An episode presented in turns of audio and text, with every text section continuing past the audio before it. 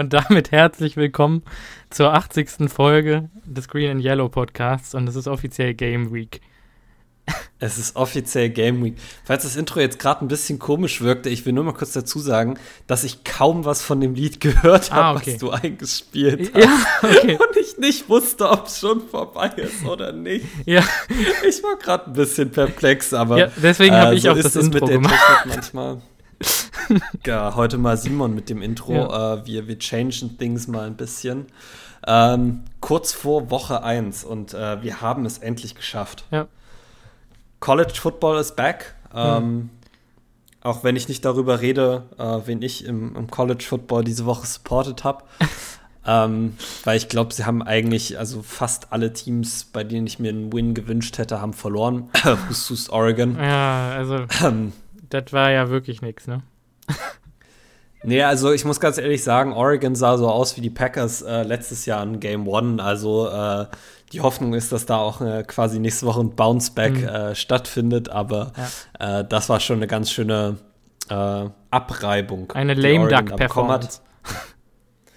Wenn man das so sagen möchte, ja, ja, das ist durchaus richtig. Aber wir sind hier kein College Football Podcast, ähm, sondern wir sind ein Packers Podcast, mhm. aber äh, jetzt, wo ich das sage, habe ich da zu dem Oregon äh, tatsächlich noch einen kleinen Gedankengang, den ich noch mal hier ja. in den Packers Podcast mit einbringen äh, möchte. Ich glaube, ich weiß welche. Äh, echt? Also ich wollte nur sagen, falls ihr irgendwie die Möglichkeit habt, dieses Jahr mal ein bisschen Georgia zu gucken, schaut euch die Defense an. Mhm. Chances sind, unser Erstrundenpick nächstes Jahr spielt auch aktuell auf dieser Defense. Äh, ich weiß zwar noch nicht wer, aber äh, wenn die Vergangenheit da quasi ein Indikator ist, dann könnte der auch nächstes Jahr wieder aus dieser Defense kommen. Mhm. Mhm. Ja, äh, sehe ich. Oder übernächstes Jahr Brock Bowers. Ich dachte an Brock Bowers deshalb. Okay, also ich, ich, ich, ich gehe jetzt mal ganz kurz on record, weil ich glaube, irgendjemand hatte uns auch geschrieben, warum die Packers äh, ihren, also mit Hendrickson, den, ich weiß es gerade, ist der zweite oder dritte hinter dem GM, also ein sehr hohes Tier des Packers Scouting Department äh, war beim Spiel Ohio State gegen Notre Dame. Wegen Smith und da wurde auch gleich wäre mein Guess. Da wurde da wurden wir auch gefragt, ob das vielleicht auch an Michael Meyer liegen könnte, dem Tight End von, von Notre Dame, ob mhm. die Packers vielleicht den scouten. Äh, ich will hier ganz kurz mal zu Protokoll geben, äh, die Packers werden weder Michael Meyer noch Brock Bowers draften, mhm. äh, weil wir nicht in den Top 10 picken und ich nicht glaube, dass einer von beiden außerhalb der Top 10 fällt.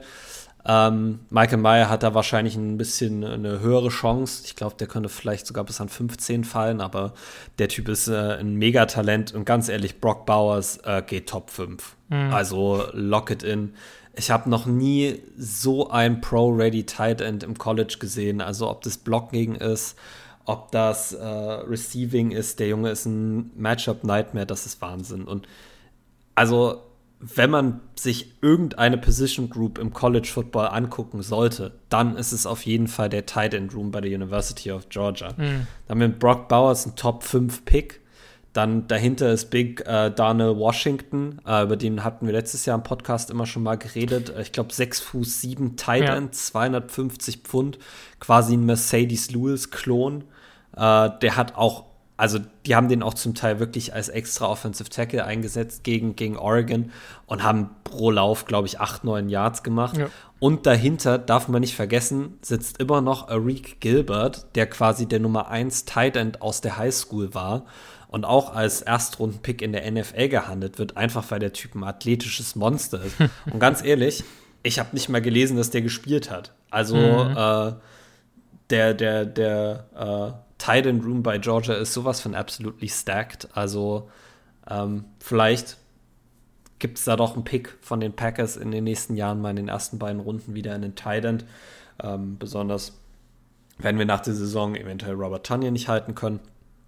Aber ähm, ich kann nur sagen, nochmal zu der Frage, warum Milt Hendrickson jetzt bei dem Ohio State gegen äh, Notre Dame Spiel war da waren so viele NFL-Prospects auf dem Platz, dass äh, die Packers da immer irgendjemanden hinschicken äh, werden. Das hat jetzt nicht irgendwas zu einer besonderen, zu einem Spieler insbesondere äh, zu sagen. Es gab auch bei Notre Dame gibt es noch Brandon Joseph, der nächstes Jahr als einer von den beiden Top Safeties gilt. Ich wollte gerade sagen. Äh, mhm.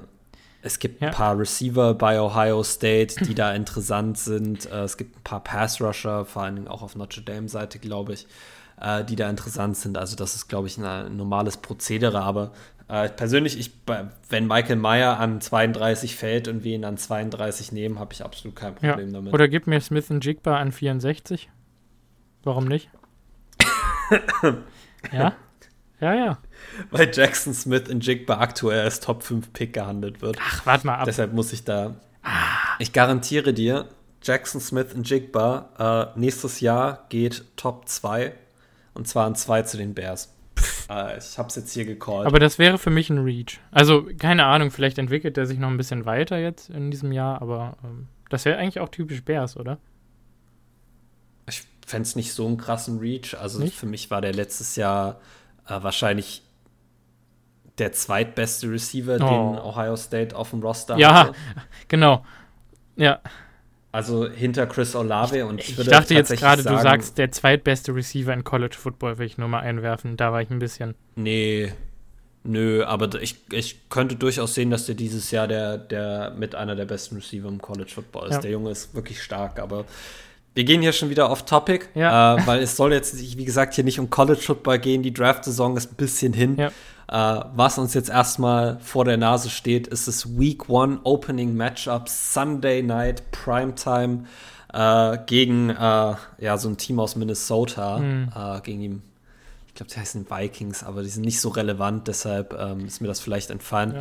Ja. Äh, ja. ja. Simon, freust du dich denn schon? Ja, also ich habe heute Morgen habe ich ja, äh, oder was heißt heute Morgen, heute Mittag, ähm, äh, eben als ich die Taschen fertig gepackt habe, ich fahre nachher in den Urlaub, darauf freue ich mich auch. Heißt, ich werde aus dem Urlaub das Spiel gucken. Ähm, äh, ja, also ich habe auf dem äh, oder am, am, Küchentisch gesessen und äh, ja, mir dieses Charles Woodson Pump-Up-Video vom letzten Jahr nochmal angeguckt, als er da sich in diesen Raum auf den Stuhl gesetzt hat und seine Rede gehalten hat über ähm, ja, anderthalb Minuten und ich kann euch allen nur empfehlen, das nochmal zu gucken. Äh, ihr werdet höchstwahrscheinlich Gänsehaut haben und werdet danach doppelt so gehypt sein auf die NFL-Saison. Und es wird diese Woche sicherlich auch noch das ein oder andere Video von den Packers gepostet werden, was dem nochmal nachliefert. Also. Auf jeden Fall. Gehypt, also, ich, kann man so sagen. Ich kann, ich kann das nur unterstreichen. Ich bin aktuell noch ein bisschen, äh, ich bin am Wochenende noch bei der Basketball-EM mhm. äh, und besuche meinen besten Kumpel in Berlin. Das heißt, äh, das quasi noch so ein bisschen vor dem Packers-Spiel, aber äh, wirklich diese, diese Nervosität, die, die steigt schon langsam. Und ich meine, wir müssen ja auch ehrlich sein, also für den Trip nach Berlin muss ich das Packers-Trikot auch schon äh, mit in meinen Rucksack packen, weil ich fahre ja Sonntag zurück. Und da muss man ja schon representen, würde ich sagen, mhm. oder? Also fürs erste Saisonspiel, da muss auf jeden Fall äh, den ganzen Tag das Packers-Trikot getragen werden. Äh, also spätestens, wenn ich das dann äh, früh anziehe, äh, glaube ich, werden die Nerven ganz schön, ganz schön hochsteigen. Ja, ich bringe auch ähm, nach Frankreich das gelbe, äh, das, das gelb-grüne Rogers-Trikot mit. Oh, siehst du, zwei Aaron Rodgers-Trikots ja. Äh, in der Welt unterwegs. Ja. Äh, das eine ein bisschen mehr in der Welt in Frankreich, das andere ein bisschen mehr hier national. Ähm, aber das sei jetzt mal dahingestellt. Ja, ich äh, muss nur ganz ehrlich zugeben, dass ich äh, nach dem Woche 1-Spiel letztes Jahr so ein bisschen meine Erwartungen zügle aktuell noch. Mhm. Ähm, mhm. Wir werden sicher, äh, also vielleicht können wir das auch mal kurz als Anlass nehmen, jetzt ein bisschen zu sagen, worum es in der Folge heute gehen äh, wird. Das ist so die klassische Preview-Folge, die in der nächsten Zeit kommen wird, nur wahrscheinlich ein bisschen länger. Äh, wir werden die beiden Roster gegenüberstellen und äh, Simon, dann kannst du auch jetzt schon darauf gefasst sein, dass ich dich nachher äh, quasi on the spot tour. Mhm. Äh, und dann darfst du uns deine, deine Prediction für das Endergebnis sagen mhm. und etwaige äh, Bold Predictions, die du jetzt quasi schon quasi schon parat hast. Ansonsten würde ich tatsächlich vorschlagen, wir machen das wie letztes Jahr und versuchen wieder vor jedem Spiel äh, drei Ball Predictions äh, zu posten ja. und gucken dann mal, äh, ob wir dieses Jahr erfolgreicher sind als letztes, letztes Jahr. Jahr war es eine Katastrophe. Jahr waren wir offensichtlich, ich wollte gerade sagen, offensichtlich waren wir too bold. Ja weil es hat überhaupt nicht funktioniert. Wir haben nichts vorhergesagt, so richtig. Aber wie gesagt, ist, oh. der Sinn von so Ball Predictions ist ja, dass die sehr, sehr unwahrscheinlich sind ja. und man quasi sagen will danach, ah, hier, ich bin das absolute Genius. Mhm. Äh, schaut mich an, was ich erraten habe. Aber wie gesagt, die, die Trefferquote ist da sehr, sehr gering. Aber ich will gerade noch mal sagen, ne? ich habe ja letztes Jahr, als wir dann so drei, vier Spiele hinter uns hatten, die ein oder andere Statistikanalyse entweder zur Offense oder zur Defense äh, immer mal wieder hingelegt. Äh, da gibt es so ein paar ganz nette Seiten, wo man sich sehr spezifisch über Tendenzen informieren kann, die sogar frei zugänglich sind. Und ich finde, was ich damit habe über Teams herausfinden können, auch über unsere Gegnerteams, das hat oft schon funktioniert. Also die Tendenzen waren immer richtig und die Bold Predictions waren dann halt vollkommener Schwach. Also das ist dann sowas wie, heute erzielt Robert Tonyan drei Touchdowns oder so, ne? Das ist natürlich klar, dass das höchstwahrscheinlich nicht dazu kommen wird, aber. ah, das ist absolut richtig, aber ähm, ja, wie gesagt, dazu vielleicht dann nachher mehr. Ja. Wollen wir vielleicht einfach einsteigen? Ja, wir wollten ähm, ja, wir wollten ja noch ganz kurz über die Roster-Cuts reden. Äh, wollte ich gerade ja. sagen, wollen wir mit dem Practice Squad einsteigen und das nochmal so kurz ein bisschen durchsprechen. Also äh, ja. viele Leute haben sicher mitbekommen, äh, wen die Packers dann am, am Roster Cut Day entlassen haben. Äh, die von euch, die uns auf Instagram folgen, Simon hat da auch einen sehr guten Job gemacht, äh, indem er das alles immer wieder in die Story gepostet hat. Ähm, ich könnte jetzt tatsächlich, warte mal, ich hole jetzt auch gerade mal meine Roster Prediction hier nochmal rauf und dann können wir, kann ich ja nochmal kurz drauf gucken. Ähm, aber es gab schon ein, zwei Überraschungen, oder? Aus deiner Sicht? Ähm, ja, ja und nein. Also irgendwie Punkte, wo ich falsch gelegen habe, ja. Haben sie mich wirklich überrascht? Oh, ehrlich gesagt nicht. Ja, was wäre denn für dich das Überraschendste, was passiert ist? Oh, das ist eine gute Frage. Das ist eine gute Frage. Wir haben ja davor so ein bisschen über Surprise Cuts geredet. Also ein Cut, den ich äh, nicht gesehen habe, war natürlich, also Sean Davis dazu aber gleich mhm. noch mal mehr, aber das ist jetzt für mich im Nachhinein gesehen nicht mehr so ein, äh, nicht mehr so eine Überraschung. Äh, es könnte Jack Heflin sein äh, oder Ladarius Hamilton. Das sind so die beiden, die mir, äh, die mir direkt ins Auge gestochen sind als zwei Spieler, bei denen ich eigentlich erwartet hatte. Und natürlich Keandre Thomas äh, hatte ich ja auch gesagt, dass ich äh, den auf dem Roster wahrscheinlich halten würde. Mhm.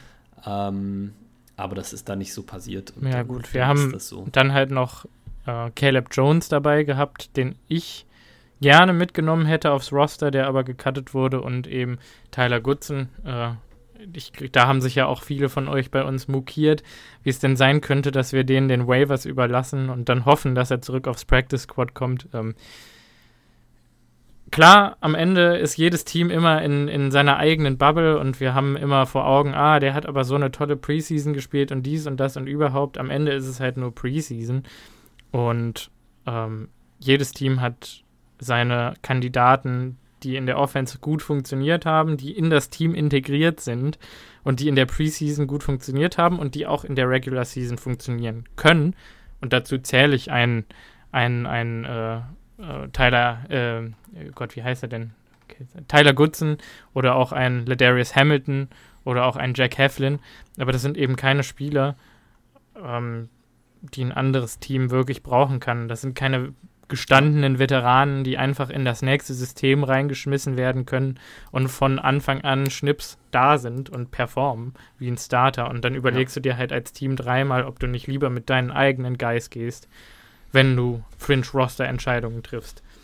Ähm, Auf jeden Fall. Ja, die wenigsten ich werden möchte auch nur noch mal ich wollte gerade, das war ist genau der Punkt, den ich machen wollte. Also vielleicht können wir uns einfach mal statistischer Hintergrund äh, für nächstes Jahr ein bisschen merken. Ich, ja. Die Zahlen sind jetzt, glaube ich, nicht ganz richtig.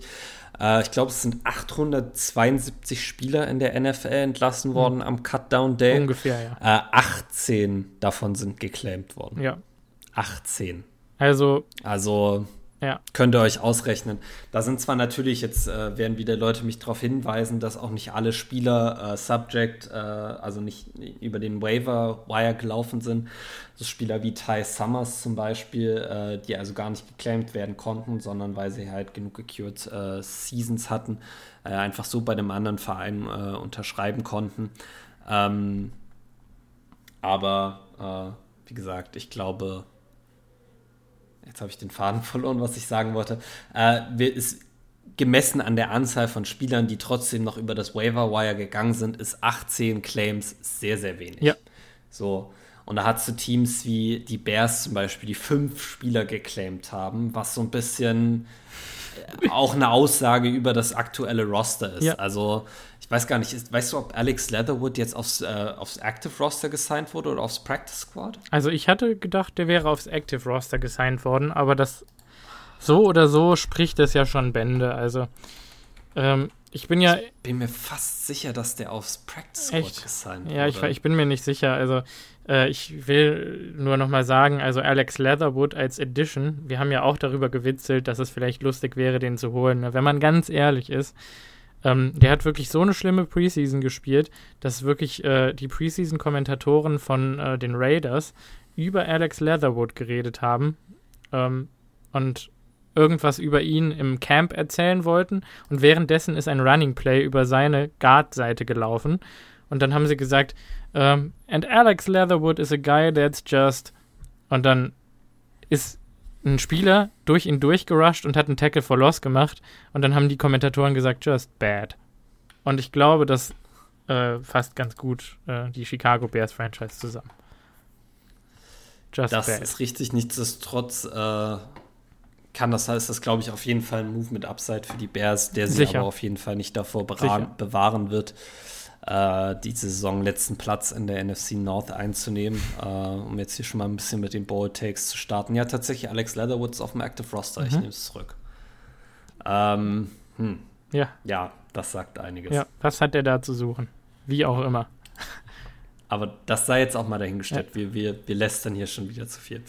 Ähm, nein, am Ende des Tages muss man sagen, sieht das Packers Practice Squad für mich nach einem aus, was uns auf jeden Fall äh, diese Saison äh, unterstützen kann oder unterstützen wird. Ich meine, du hast Spieler wie äh, Jack Heflin, äh, Benji Franklin, den Cornerback, den wir von, von den ähm, Jacksonville Jaguars noch geholt haben, mhm. über den ich auch ein, zwei positive Sachen gelesen habe. Äh, du hast Micah Abernathy, Tyler Goodson, Ladarius Hamilton, Patrick Taylor, Caleb Jones, Kobe Jones, ähm, Joanne Winfrey, das sind alles Spieler, die irgendwann in dieser Saison mal wahrscheinlich bei uns im Game Day Roster drinne stehen werden. Bin ich ziemlich sicher. Ob es jetzt als Practice Squad Elevation ist oder ob es als ähm, als Practice Squad Elevation oder als Roster-Verpflichtung, wenn jemand auf Injured Reserve-Liste äh, geht, ist, äh, das, das wird abzuwarten ja. sein. Aber ähm, für mich muss ich sagen, sieht das nach einem sehr guten Practice Squad ja. aus. Da ne? bin ich sehr zufrieden mit. Kann man viele Contributions erwarten. Also ich meine, wir haben auch einen Ray Wilborn mitgenommen, von dem ich ja großer Fan bin. Mhm. Travis Fulcom ist noch dabei.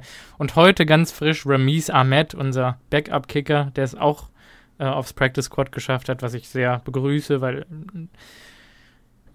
es war eine solide Performance von ihm in der Preseason, muss ich sagen. Nach der Katastrophe, die ja, uns man, Gabe Burkage ja. geboten hat, äh, ne, ist das natürlich. Am Ende des Tages hatte Mies Rahmet zwar jetzt auch nicht viele Chancen für uns zu kicken. Also, ich gucke gerade, ob ich hier überhaupt sehe, wie viel, aber äh, er, er konnte nicht viel für uns zeigen. Aber es ist gut, jemanden zu haben, der zumindest in den begrenzten äh, Kicks, die er hatte, äh, alle verwandelt hat. Ja. Also einfach ein, ein, solider Spieler ist. Ja. Ähm, wir werden sehen, wie äh, Mason Crosbys Knie äh, in Woche 1 äh, so ist. Äh. Wir werden wahrscheinlich auch, glaube ich, den ersten Indikator schon dadurch kriegen, ob Ramiz Ahmed vielleicht einer der Practice Squad Elevations ist diese Woche. Ich glaube es ähm, eigentlich. Ich gehe fast davon aus. Das ja, auf jeden Fall. Also ich glaube, äh, beziehungsweise ich, ich, ich bin mir nicht ganz sicher, dass, aber mhm. die Packers wissen besser, wie es um äh, Mason Crosbys Knie aussieht. Die haben ihn jetzt schon über eine Woche im Training gesehen. Ja. Ähm, wenn Ramiz Ahmed äh, eine Practice Squad Elevation ist, dann gehe ich davon aus, dass Mason Crosbys Knie nicht 100% äh, ist und die Packers das Pre-Game Warm-Up äh, abwarten wollen, um zu entscheiden, äh, ob, ob er denn dann jetzt auch kicken kann. Ähm, ist zwar sehr kurzfristig, aber das ist eine Sache, mit der man leben muss. Ja. Und wenn es so kommt, dann muss man ganz einfach sagen, man muss die Offense-Touchdowns machen und äh, die Extrapunkte, die kann äh, Ramis Ahmed auf jeden Fall verwandeln. Mhm. Würde ich auch so sagen. Dann haben wir einen Roster-Move gesehen. Micah Abernathy, unser Safety, unser äh, kleines Sternchen aus der Preseason, äh, hat es auf das Initial 53-Mann-Roster geschafft und wurde dann einen Tag später gecuttet, weil unsere Sa Safety Depth natürlich absolut nicht ging. Ähm, und auch jetzt finde ich sie immer noch dünn, aber deutlich verbessert, dadurch, dass eben äh, wir Rudy Ford von den Jacksonville Jaguars gesigned haben. Du hattest äh, gesagt, wie viele Practice, äh, Quatsch, äh, Special Team Snaps hat der Mann in seiner Karriere gespielt? 600 oh, oder 800? Hier, jetzt hast du mich hier on the spot. Ja. Warte, ich hatte, ich, ich suche ganz kurz raus. Ich meine, ähm, es waren ähm, zwischen 600 und 800. Nee, der ist mehr. Äh, der äh, Rudy Ford ist jetzt in seinem fünften NFL-Jahr, hat davor äh, bei Arizona, also von Arizona gedraftet worden in der sechsten Runde, hat dann bei Philly gespielt und bei Jacksonville und hat in diesen fünf Jahren 985 Special Teams Snaps äh, angesammelt. Ja. Das ist äh, eine ganze, ganze, ganze Menge. Hat letztes Jahr tatsächlich auch äh, Fulltime gestartet, wenn ich mich recht entsinne, Für bei den äh, Jacksonville Jaguars. Mhm. Äh, ich suche es gerade raus. Äh, genau. Ähm, Finde ich eine. 56. Äh, ja. Nee. Über 80 Tackles. Äh, jetzt, jetzt, habe ich mich vollkommen verwirrt. 53 Tackles, äh, ein halber Sack, zwei Passes Defense, eine Interception. Äh, grundsolide am Ende des Tages. Nichts, was uns jetzt quasi als Starter begleiten wird, aber ein Core Special Teamer und das ist das Wichtigste. Ja, und eine, und eine solide Nummer 3. Das, was ich die ganze Zeit gefordert habe. Ein Veteran, der unser Nummer 3 Safety sein kann. Ich wäre auch mit Sean Davis zufrieden gewesen. Der hatte nun mal eine Knieverletzung und den haben sie gehen lassen. Mhm. Ähm, kann sein, dass der uns nochmal begegnet, ehrlich gesagt. Würde ich nicht ja. ausschließen. Aber da muss man dann auch halt mal sagen, wir wussten nichts von der, von der Knieverletzung. Die Knieverletzung scheint aber äh, ja, scheint schwerwiegender zu sein ja. und äh, deshalb haben die Packers ihn entlassen, weil da auch ein bisschen äh, Unklarheit herrschte, warum man jetzt jemanden entlässt, der eigentlich äh, die ganze Zeit unser Nummer 3 Safety war. Äh, und lasst euch auch von niemandem was anderes sagen, der war der Nummer 3 Safety mhm. in der mhm. Preseason. Ähm, und der war auch besser als Micah Abernathy, will ich nochmal in den Raum werfen. Definitiv. Das ist durchaus richtig, ja. Ähm, so wie, und äh, da herrscht bei Simon und mir ein bisschen Unsicherheit. Also wir können das nicht 100% bestätigen. So wie ich das verstanden habe, haben die Packers ihn jetzt erstmal entlassen, mhm. geben ihm vielleicht eine Injury Settlement, aber irgendwie ist er auch bei uns auf der Injured Reserve Liste gelandet, glaube ich. Ja. Habe ich auch nicht ganz verstanden. Wenn die Packers ihn wirklich mit einer Injury Designation entlassen hätten, ähm, und er durch das Waiver Wire kommen würde, ohne geclaimed zu werden, dann würde er meiner Ansicht nach automatisch auf der Injured Reserve Liste landen und damit für das gesamte Jahr ausfallen. Mhm. Wenn die Packers ihn aber normal entlassen haben und er durchs Waiver Wire kommt und er nicht auf dem Practice Squad ist, dann müsste er eigentlich unsigned sein aktuell. Ja, und dann könnten wir so, ihn theoretisch auch wieder zurückholen, wenn er wieder fit ist. Ne? Also. Dann würde ich aber sagen, würde er nicht hier stehen auf dem Roster. Ja.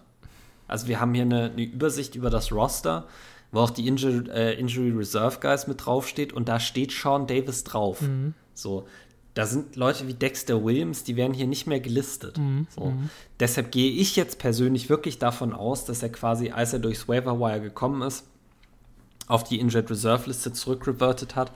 Und weil das äh, so war, müsste er dann die gesamte Saison ausfallen. Ja, ja.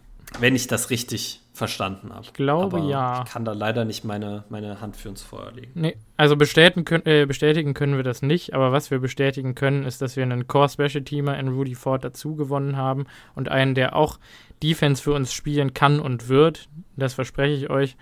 Und ihr werdet also für die großen Abernathy-Fans da draußen, mit dem wärt ihr gegen NFL-Starter nicht glücklich geworden. Also da sind Aaron und ich auch ein bisschen unterschiedlicher Meinung. Ähm, aber ja. am Ende des Tages haben wir in, in Rudy Ford einen Safety, der zwar mit 5 Fuß 11 undersized ist, aber der eine, einen 4-4er-Speed läuft und der tackeln kann, wie eine Maschine, ähm, der vernünftigen Run-Support zeigt, der auch mal covern kann. Äh, Abernathy natürlich, ähm, was Instinkte angeht, der bessere Spieler, würde ich mal behaupten. Wir haben ja die Splash Plays gesehen in der Preseason, aber der ist einfach langsam und in meinen Augen ja. als Rookie physisch noch nicht auf der Höhe. Damit werden wir nicht. Ist kein Rookie. Hm? Abernathy ist kein Rookie. Okay. Dann umso schlimmer. Der ist, glaube ich, ein Second- oder Third-Year-Player, wenn ich mich recht entsinne. Dann umso schlimmer. Weil. Ja, Second, Second-Year Player. Ja gut, dann hat er, ja. dann, ich finde das vollkommen in Ordnung. Wir werden ihn sicher äh, das ein oder andere Mal als Elevation sehen und vielleicht auch mal aktiv, weil er eben dann doch der bessere Verteidiger ist als Dallin Levitt, der ja für uns als äh, Safety 4 in die Saison geht, auch wenn ich glaube, dass Terry Carpenter lieber Defense spielt als der. Ähm, ja, das wird eine interessante Situation geben noch. Äh, Rasul Douglas ist ja eigentlich unser äh, Ersatz-Safety Nummer 1, so ein bisschen. Ja. Äh, absolut richtig. Den man aber auch nicht gerne auf Nickel entbehrt, eigentlich. aber da hast du am Ende Keyshawn Nixon dahinter. Ja. Und ich glaube, Keyshawn Nixon als, als Nickel Cornerback ist deutlich besser als äh, Dallin Levitt oder Tariq Carpenter auf Safety. Mhm. Meine persönliche Meinung. Ja. Ähm, ich will nur gerade sagen, ich habe gerade ganz kurz nachgeschaut. Ich kann tatsächlich jetzt bestätigen, ja, Sean Davis ist auf die Injured Reserve Liste der Packers reverted, okay. Äh, nachdem er äh, unclaimed war. Mhm. Ich bin mir auch relativ sicher, dass das bedeutet, dass er die gesamte Saison ausfällt. Ja, ja, ja. Das sind diese, das ist das, weshalb Randy Ramsey auch letztes Jahr nicht wieder aufgetaucht ist. Ja. ja. Genau. Ja. So. Okay. Aber das war jetzt auch alles ein bisschen durcheinander. Wir gehen das Roster jetzt gleich nochmal äh, komplett durch und da werden wir sicher vielleicht auch nochmal so ein bisschen darauf zu sprechen kommen. Ja. Aber es soll ja jetzt grundsätzlich erstmal darum gehen, dass wir unser Roster äh, gegen das der Minnesota Vikings stellen. Und ich glaube, äh, wir sollten am besten bei der Quarterback-Position anfangen. Ja, sollen, wir nicht, sollen wir nicht in der Booth anfangen? Wir spielen ja um 22.20 Uhr in, in Minnesota. Äh, ähm, wie heißt er denn? Greg Olsen und Kevin Burkhardt sind die Kommentatoren, die äh, äh, Joe Buck und Troy Aikman ersetzen. Äh, ich weiß, ich habe ein Jahr lang äh, hier ganz vocal gegen Troy Aikman gewettert. Am Ende wird mir seine Stimme auch fehlen dieses Gefühl. Ja, nein. Ja, nicht? Okay. Ich gebe ganz ehrlich zu, Joe Buck wird mir fehlen. Ja, der wird äh, mir vor allen Dingen fehlen, natürlich, aber ja. Aber ich, ich dachte eigentlich auch, dass die dafür einen anderen Spot belegen. Ich dachte eigentlich, dass die Monday Night Football kommentieren. Kann sein, aber die Primetime Crew ist jetzt, äh, oder die, die ja, Nummer 1 Crew von Fox ist jetzt äh, Greg Olsen und Kevin Burkhardt. Ja. Und ich finde das in Ordnung. Ich habe gerne Greg Olsen beim Kommentieren zugehört. Der hat immer sehr viel Respekt für die Tight Ends, den habe ich auch. Es macht Spaß. Ist ja auch ein ehemaliger NFL-Titan. Ja, Natürlich hat er klar. Respekt für die Titans. Also mhm. äh, das, das, sollte auf jeden Fall klar sein. Ja, aber nee, ich, äh, grundsätzlich muss man auch wieder, ich finde es ein bisschen, ich glänze hier gerade absolut mit Unwissen. Äh, ich, ich, bin mir relativ sicher, dass Troy Aikman und Joe Buck äh, einfach nur den Sender ja, gewechselt ja, haben. Haben. Ähm, Stimmt und dafür jetzt Monday Night Football oder sowas kommentieren. Also sie, wir sind sie leider, also wir sind Troy Aikman leider nicht ganz los, ähm, aber zumindest als Packers-Fan ist es immer wieder schön, äh, vielleicht jemanden zu haben, der das Spiel ein bisschen neutraler kommentiert und nicht so gegen die Packers schießt, äh, wie das Troy Aikman dann doch immer mal gemacht hat. Und mhm. ich glaube, da ist äh, ja. Greg Olsen, ach Gott, Greg Olsen auf jeden Fall ein, ein Upgrade. Mhm. Ich freue mich drauf. Ich freue mich drauf. Sage ich jetzt einfach mal. Weniger freue ich mich darauf, in Minnesota zu spielen, aber darüber haben wir ja schon gesprochen. Es ist halt immer super laut, super anstrengend und eigentlich prädestiniert dafür, dass wir äh, unseren klassischen äh, ja, energielosen Spieltag 1 hinlegen. Ähm, aber darüber wollen wir, glaube ich, gar nicht reden. Wir gehen einfach vom Besten aus und dass Matt LeFleur die, die Crew von Sekunde 1 feiert ab hat und dass jeder war ready ist. Richtig, richtig. man darf auch, wenn man jetzt über die Minnesota Vikings redet, nicht vergessen, ähm, bei den Minnesota Vikings ist eine neue Ära angebrochen. Äh, Mike Zimmer ist raus mhm. als Head Coach. Mhm. Er coacht also auch nicht mehr die Defense, äh, mhm. hauptberuflich bei den Vikings. Mhm. Neuer Head Coach ist Kevin O'Connor, mhm. äh, der ehemalige Offensive Coordinator der äh, Los Angeles Rams. Äh, also auch wieder so ein kleines äh, Offensive Genius, ja. wenn man es jetzt mal so nennen möchte. Äh, der wahrscheinlich, also ich gehe stark davon aus, dass der mit Kirk Cousins einen sehr guten Gameplan haben wird. Mhm. Und dass wir hier ein anderes Minnesota Vikings-Team sehen werden. Der Offensive Coordinator, der neue ist Wes Phillips, der mir tatsächlich nicht so viel sagt. Also es ist mir nicht wirklich ein Begriff, der Name. Ja. Der neue Defensive Coordinator ist Ed Donatell. Und ich muss jetzt mal ganz kurz nachgucken, weil der Name sagt mir tatsächlich was. Der sagt mir auch was. Ähm, aber ich bin mir nicht ganz sicher, wo. Ähm, der war tatsächlich schon mal bei uns äh, Defensive Coordinator. Zwischen 2000 und 2003 war er Defensive Coordinator der Green Bay Packers. Äh, und zuletzt war er Defensive Coordinator bei den Denver Broncos und zwar von 2019 bis 2021. Das war eine sehr solide Defense mit einer katastrophalen Offense. Oder die unter einer katastrophalen Offense gelitten hat. Vielleicht sollte man es so sagen. Ja. Beziehungsweise Auf jeden Fall. unter sehr, sehr flackerndem Quarterback-Play. Äh, ja, was soll ich sagen? Jake Fromm äh, und Joe Flacco haben die Offense wenig auf dem Feld gehalten und dementsprechend viel war die Defense auf dem Feld und dementsprechend schlecht sind die Statistiken ausgefallen, was nicht die tatsächliche Stärke dieser Defense wiedergespiegelt hat in meinen Augen. Aber ja. Aber jetzt korrigiere mich mal, wenn ich falsch liege. 2019 bis 2002, äh, bis 2021. Das ist doch die Vic Fangio-Zeit in, in mm. Denver gewesen. Ähm, mhm. Da gehe ich einfach mal davon aus, dass Ed Donatel nicht die Plays gecallt hat, äh, sondern dass Vic Fangio gemacht hat mhm. äh, für die Defense. Und dann ist es quasi der, der erste Moment, in dem äh, Ed Donatel wieder als, äh, als Playcaller auf dem Platz steht, weil wie gesagt, äh, Kevin O'Connell wird das auf jeden Fall nicht tun. Allerdings, wenn er vom Fangio-Staff kommt, dann können wir uns auch auf was gefasst machen. Ja, das ist auf jeden Fall richtig. Das ist jetzt nicht unbedingt äh, äh ein Coaching-Staff, der enttäuscht. Äh, ich habe gerade tatsächlich noch mal kurz äh, Wes Phillips nachgeguckt, weil der Nachname sagt einem natürlich ja. was. Äh, ist der Wait. Sohn vom legendären Offensive Coordin Defensive Coordinator Wade Phillips. Mhm. Ja, ja. Ich überlege jetzt gerade, also ist auch ein legendärer Coordinator in der NFL. Ja. Ähm, war zuletzt Tight End Coach bei den äh, LA Rams und der Passing Game Coordinator, also hatte da auch äh, schon eine gewisse Verantwortung inne. Äh, das ist aber auf jeden Fall ein neuer Coaching-Staff. Und das erste Spiel nach einem neuen Coaching-Staff ist nicht immer erfolgreich so. Und ich glaube, wenn wir das, äh, das Spiel uns ein bisschen äh, vor Augen führen, dann müssen wir uns auch diesen Unterschied vor Augen führen, dass die Packers zwar auch einen neuen Offensive Coordinator in Adam Stavanovich haben, aber äh, dass Matt LeFleur weiter die Plays callen werden. Wir haben weiterhin Joe Barry als äh, Defensive Coordinator, der jetzt auch schon ein Jahr Erfahrung hat äh, bei uns in der Defense mit den Plays, ähm, dem Play Calling und einen neuen Special Teams Coordinator in Rich Bisaccia. Das ist auf jeden Fall ein sehr erfahrener Coaching-Staff, der einem sehr jungen Coaching-Staff entgegentritt, oh, äh, ja. würde ich mal so sagen. Und äh, ja. ich glaube, das könnte sich tatsächlich positiv für die Packers auswirken. Das, das ist meine kleine Prognose. Das kann sein. Äh, Flipside ist natürlich, man weiß über den Coaching-Staff der Vikings nicht allzu viel und über deren Tendenzen. Das kann auch gefährlich werden, wenn die top vorbereitet sind. Äh, wer weiß, wer weiß. Ne?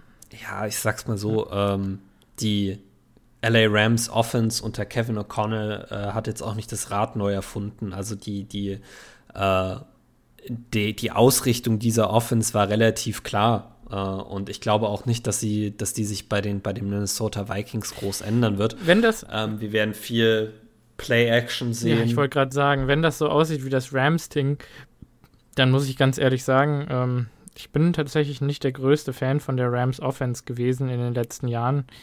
Ähm, ja.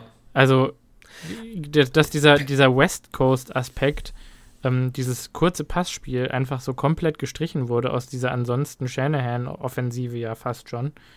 äh, hat mich eigentlich immer ein bisschen verwirrt. Ich habe es nicht verstanden. Also, dass das so run-heavy war und dass dann sonst nur wirklich Deep Shots aus Play-Action gefeiert wurden, mehr oder weniger. Obwohl man einen Quarterback wie Matt Stafford hat, der wirklich in jedes Window den Ball reinsippen kann. Ähm, hm. Fand ich verwirrend. Das ist, ja, das ist sicher, das ist nicht ganz, äh, das ist nicht ganz falsch. Äh, persönlich Kirk Cousins, finde ich, äh, ist immer am besten, wenn er aus Play-Action werfen kann. Mhm, stimmt. Ähm, stimmt. Das ist eine Stärke von ihm. Äh, aus Sicht der Packers muss man aber auch sagen, Play-Action bedeutet viel Zeit zum Pass-Rushen. äh, und wenn du gegen den Rashan Gary und den Preston Smith spielst, dann musst du den Ball schnell rauskriegen. Und wenn die Vikings wirklich viel Play-Action spielen, dann könnte das ein langer Tag werden. Aber ich kann ja ähm, schon mal ähm, auch vorwegnehmen, und unsere Interior Defensive Line war ja vor allen Dingen auch sehr hungrig, die ganze, das ganze Camp lang. Ja. Und hat gefressen wie, wie sonst was. Äh, Kirk Cousins verlässt die Pocket nicht so gern. Wollte ich einfach nur mal in den Raum ja. gestellt haben. Aber wenn die von, von innen kollabiert die ganze Zeit, dann muss er ja. Hm. Dann lass uns vielleicht jetzt mal ganz kurz der Vollständigkeit halber auch die, die Quarterbacks erwähnen. Auf Packers Seite natürlich der Starter ist Aaron Rodgers, ja. der Backup ist Jordan Love, da müssen wir, glaube ich, auch nicht viel zu sagen. Ähm, der Starter der Minnesota Vikings natürlich Kirk Cousins, der Backup tatsächlich Nick Mullins, für den die äh, Vikings getradet haben ähm, die haben ihren ja. Zweit- oder Drittrunden-Pick. Dritt, Drittrunden-Pick. Drittrunden-Pick mhm. des letzten Jahres entlassen, ja. äh, in Callan Mond, äh, der jetzt bei den äh, Cleveland Browns ist. Ähm, einen Namen für Nick Mullins getradet. Ja, weiß ich nicht. Ähm, sollte der Backup für die Minnesota Vikings reinkommen müssen, dann gute Nacht. Also Nick Mullins ist kein guter Starter, mhm. also kein guter Quarterback in meinen Augen. Mhm. Ähm, da wird auf jeden Fall äh, die Last der Offense auf Kirk Cousins Schultern lasten. Und das ist immer die Frage, ob das so, so effektiv ist. Ja, ich meine, bei Kirk Cousins ist der eine Tag äh, 20 aus 20 für 350 Yards und vier Touchdowns und der nächste Tag ist dann 18 aus 37 für drei Interceptions ja. und, ne? ja. und, und äh, 100, halt gucken, 150 Yards. Ja. Ja.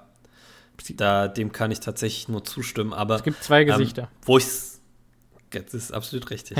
ähm, aber wo ich es gerade gesagt habe, mit äh, dass Kirk Cousins die Offense auf seinen Schultern tragen muss, muss ich das ein bisschen zurücknehmen. Ähm, denn wir können ein bisschen gleich in die nächste Positionsgruppe da mit äh, oder die mit einbeziehen. Ähm, wenn ich mir das Depth Chart hier so angucke, die Vikings haben einen der tiefsten äh, Running Back Räume in der NFL ja. meiner Ansicht, äh, meiner Meinung nach. Ja, der Starter wird Devin Cook sein natürlich. Mhm. Äh, dahinter Alexander Madison, der mir den sehr die, äh, wollte gerade sagen, den die Vikings tatsächlich versucht haben zu traden. Äh, bis zuletzt, weil er einfach zu viel Value hat, um nur ein Backup zu sein. Ein super solider Running Back mhm. und wirklich mit viel Upside auch noch. Und dahinter steht ja auch noch Kenny Nguanu. Nguang, Nguangu. Ich weiß Nguangu. es nicht, kann es nicht ganz aussprechen. Nguangu. Ähm, der hatte letztes Jahr, glaube ich, zwei oder drei äh, Return-Touchdowns. Äh, ein Spieler mit, mit ganz, ganz viel Speed, äh, der, glaube ich, gut in diese Offense reinpassen wird. Und dahinter gibt es immer noch Ty Chandler, der Rookie aus UNC, wenn ich mich richtig, äh, richtig entsinne. Auch der Junge hat Juice. Ähm, die vier, äh, das, ist, das ist Running Back Tiefe, würde ich sagen. Mhm ich glaube, die Vikings haben dieses Jahr tatsächlich das erste Mal so wirklich die Möglichkeit, ähm, auch mit Devin Cook ein bisschen Load Management zu betreiben. Ja. Der muss nicht mehr der Feature-Back sein, der äh, 40 mal, 50 mal im Spiel äh, auf, dem, auf dem Feld steht. Ja. Sondern er kann seine 30 Snaps kriegen und die restlichen 15, 20 Snaps gehen an Alexander Madison. Uh, und du wirst keinen Riesenabfall merken. Also das ist wirklich uh, eine Gefahr, mit der die Packers sich auch diese Woche wieder auseinandersetzen ja. müssen. Und ein Grund, warum ich Devin Cook in keiner ersten Runde aus, in irgendeinem Fantasy-Draft angefasst habe. Ähm, ja, tatsächlich. Ja. Ähm, ich habe tatsächlich sogar Alexander Madison gedraftet. Uh, okay, interessant. Ähm, wir können natürlich da mit unserer äh, Running Back Depth äh, ganz gut gegenhalten, muss ich auch ganz ehrlich sagen. Also wir haben Aaron Jones, AJ Dillon und dahinter höchstwahrscheinlich Tyler Goodson, gehe ich mal von aus, der äh, für das Spiel elevated werden wird. Also entweder Goodson oder Patrick Taylor wird spielen, da bin ich 100% sicher. Ich glaube sogar, dass wir beide sehen können das kann, als Elevations. Das kann sogar sein. ich glaube, wir, haben, glaub, wir haben drei Elevations vom Practice Squad, wenn ich mich recht entsinne. Mhm. Ähm, ich glaube, mit dem Spiel, was die Packers spielen wollen, sind vier Running Backs schon der Way to go. Ja. Also das erwarte ich da und dann sind wir eigentlich noch tiefer, weil AJ Dillon genauso ein Prime Back ist, fände ich sogar besser als Aaron Jones mittlerweile. Ähm, ja. Ich denke, AJ Dillon ist primed für eine 1400 Yards plus Saison. Die Leute unterschätzen wirklich weltweit, fast schon, könnte man sagen, seine Hände, seine, seine Fähigkeit, Bälle zu fangen, äh, weil er eben dieser Powerback aller Derrick Henry ist, aber gleichzeitig halt eben auch noch smooth Hände hat, die Henry zum Beispiel nicht hat, was, finde ich, AJ Dillon wirklich zu einem Ausnahmespieler macht und ähm, mittlerweile ist mir auch klar, warum wir den in der zweiten Runde gedraftet haben. Ja. Und ich glaube, ich glaube ganz ehrlich, ähm, dass wir Jones vielleicht sogar viel, also besonders, es geht ja jetzt für die Offense erstmal darum, äh, ein bisschen den Rost abzuschütteln, irgendwie in Gang zu kommen, Momentum zu generieren, ähm, so, eine, so eine Identität zu finden in Woche 1. Und was sollte da besser sein als Aaron Jones, der äh, immer wieder in Motion geschickt wird und all over the place Routen läuft und immer kurze Pässe bekommt und die für 8, 9 Yards trägt, äh, während AJ Dillon aus dem Backfield kommt und denen den Rachen runterläuft. So dass man gar nicht wissen kann, bei all den ganzen Two-Back-Sets, was machen die jetzt, die Packers? Ist vielleicht sogar einer von den Vorblocker für den anderen. Toll ist ja auch, beide können super blocken. Äh, ja. Also, ich glaube, da haben wir die Nase auch vorn. Muss ich dir ganz ehrlich so sagen. Ich glaube, ich glaube tatsächlich, äh, der, der One-Two-Punch mit äh, AJ Dillon und Aaron Jones ähm, ist stärker als äh, Dalvin Cook und Alexander mhm. Madison. Da kann ich dir tatsächlich auch nur zustimmen. Äh, ich glaube, du hast auch gerade schon was angesprochen, was in dem Spiel auch äh, eine große Rolle spielen wird. Und das sind diese Two-Back-Sets ja. Äh, mit Aaron Jones und AJ Dillon. Äh, Matt LeFleur hat damals in seiner Antrittspressekonferenz gesagt, ähm, dass er, oder dass die, die Fokus seiner Offensive ist es, äh, so unter, also so variabel wie möglich zu sein, während man so wenig wie möglich Looks zeigt. Also äh, du willst aus einem Look sehr viel machen können, äh, um einfach unausrechenbar für, für, die, äh, für die Defense zu sein. Und ich glaube, wenn du AJ Dillon und Aaron Jones zusammen aufs Spielfeld bringst, dann ist es äh, dann ist es auf jeden Fall äh, ein super Duo. Und ich muss ganz ehrlich sagen, ich finde Aaron Jones in der Diskussion aktuell fast ein bisschen unterschätzt ja. in seiner einfachen, in seiner Qualität als Läufer. Mhm. Weil wir reden immer darüber, dass Aaron Jones irgendwie mal dahin gestellt wird, mal dahin und vielleicht spielt er ein bisschen mehr Slot Receiver, was ich auch sehen kann. Der Junge ist trotzdem ein 1000 Yard Rusher und zwar comfortable. Ja. Also Aaron Jones Ability, Cutback Lanes zu finden und äh, allgemein Running Lanes zu finden und mit seinem Speed da durch zu explodieren, äh, ist auch was, was also äh, was sehr, sehr viel Wert hat. Und ja. ich glaube, äh, wenn wir die beiden nicht zusammen auf dem Spielfeld sehen, werden wir es ein bisschen so sehen wie letztes Jahr, dass die äh, immer drive-weise rotieren. Mhm. Ähm, und ich glaube, besonders mit dem Abgang von Devante Adams wird es noch mehr äh, Runs geben in dieser Offense. Und äh, ich glaube, dass du mit Aaron Jones und AJ Dillon zumindest eine gute Voraussetzung, ja. Dass du auch ein dominantes Running Game äh, aufstellen kannst. Das hängt natürlich trotzdem immer ein bisschen davon ab, was macht die Offensive Line mhm. Äh, der Packers gegen die Defensive Line des entsprechenden Gegners. Da sagst du was. Da sagst du was. Ähm, darf ich ganz kurz noch sagen, äh, Aaron Rodgers hat ja auch angekündigt, ähm, gesetzt den Fall, oder eigentlich egal, ob unsere beiden Tackles äh, wieder zurückkommen. Ja, Elton Jenkins wurde von allen Coaches Tackle genannt.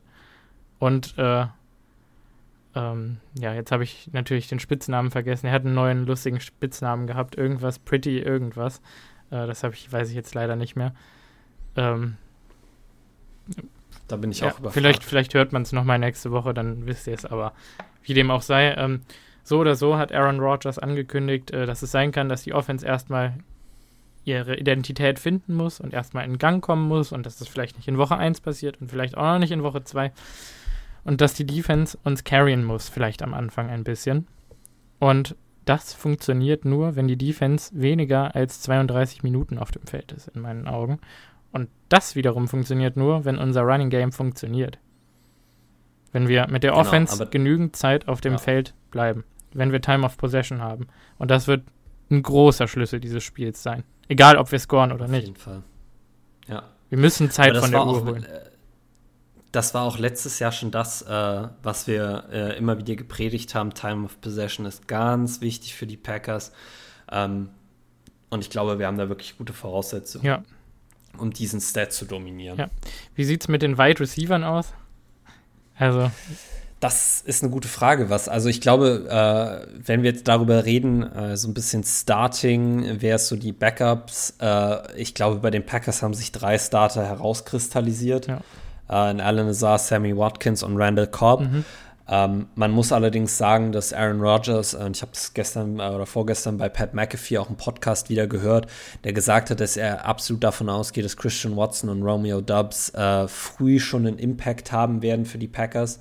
Äh, deshalb muss ich persönlich sagen, ich glaube zwar nominell sind Alan Lazar, Sammy Watkins und Randall Cobb äh, die Starter, ich glaube aber, dass wir eine, eine deutlich, äh, deutlich öfter Rotation sehen werden dieses Jahr, ja. als es noch die letzten Jahre der Fall war. Und dass man besonders die äh, besonderen Qualitäten, die Christian Watson aufs Spielfeld bringt, auch schon früh äh, versuchen wird mit einzubinden. Ja. Weil wenn ich mir äh, unser, unseren, unseren Receiver-Depth-Chart angucke äh, und überlege, wer diese Rolle von Marcus Verde Scantling übernehmen kann, die Defense auseinanderzuziehen, weil auch gerade das fürs Running Game wichtig ist. Du willst nicht, dass die Defense äh, immer weiter an die Line of Scrimmage ranrobben kann, weil sie weiß, dass der, Tiefe, dass der tiefe Pass keinerlei Gefahr ist, ja. weil das behindert dann natürlich auch dein Running Game. So, mhm. deshalb musst du die Defense tief äh, ja. stretchen. Und ich glaube, Prime Candidates, um das zu machen, sind nicht Alan Lazar und Sammy Watkins, Nein. sondern das sind Christian Watson und Romeo Dubs. Und Samari Touré. glaube, unsere drei Rooks eigentlich. Wenn man da und ganz Samari Touré, das ist richtig, obwohl ich mir nicht ganz sicher bin, wie viel der äh, Playing Time sehen ich wird. Ich fürchte fast, dass der ähm, aktiv sein wird, ehrlich gesagt, aber. Ich könnte es mir auch vorstellen. Ich könnte es mir auch vorstellen.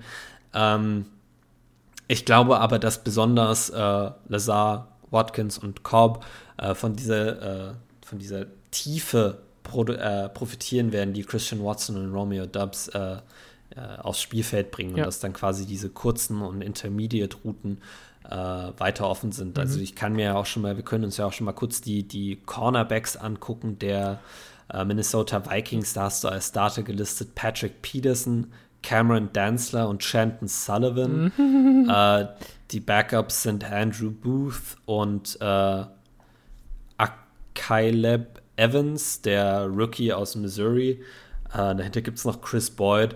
Äh, mhm. Alles drei Guys, bei denen ich sagen würde, da ist nicht viel Speed da. Also ist ein bisschen fraglich, ob sie äh, da mithalten können, äh, wenn wir Christian Watson äh, und Romeo Dubs. Äh, Romeo Dubs, Dankeschön äh, aufs Spielfeld werfen. Ich gucke tatsächlich gerade mit, also die beiden Backups, äh, Caleb äh, Evans und Andrew Booth, äh, sind beide ungefähr 4-4-3 ähm, 40 Yard Dash gelaufen. Das ist schon schnell. Mhm.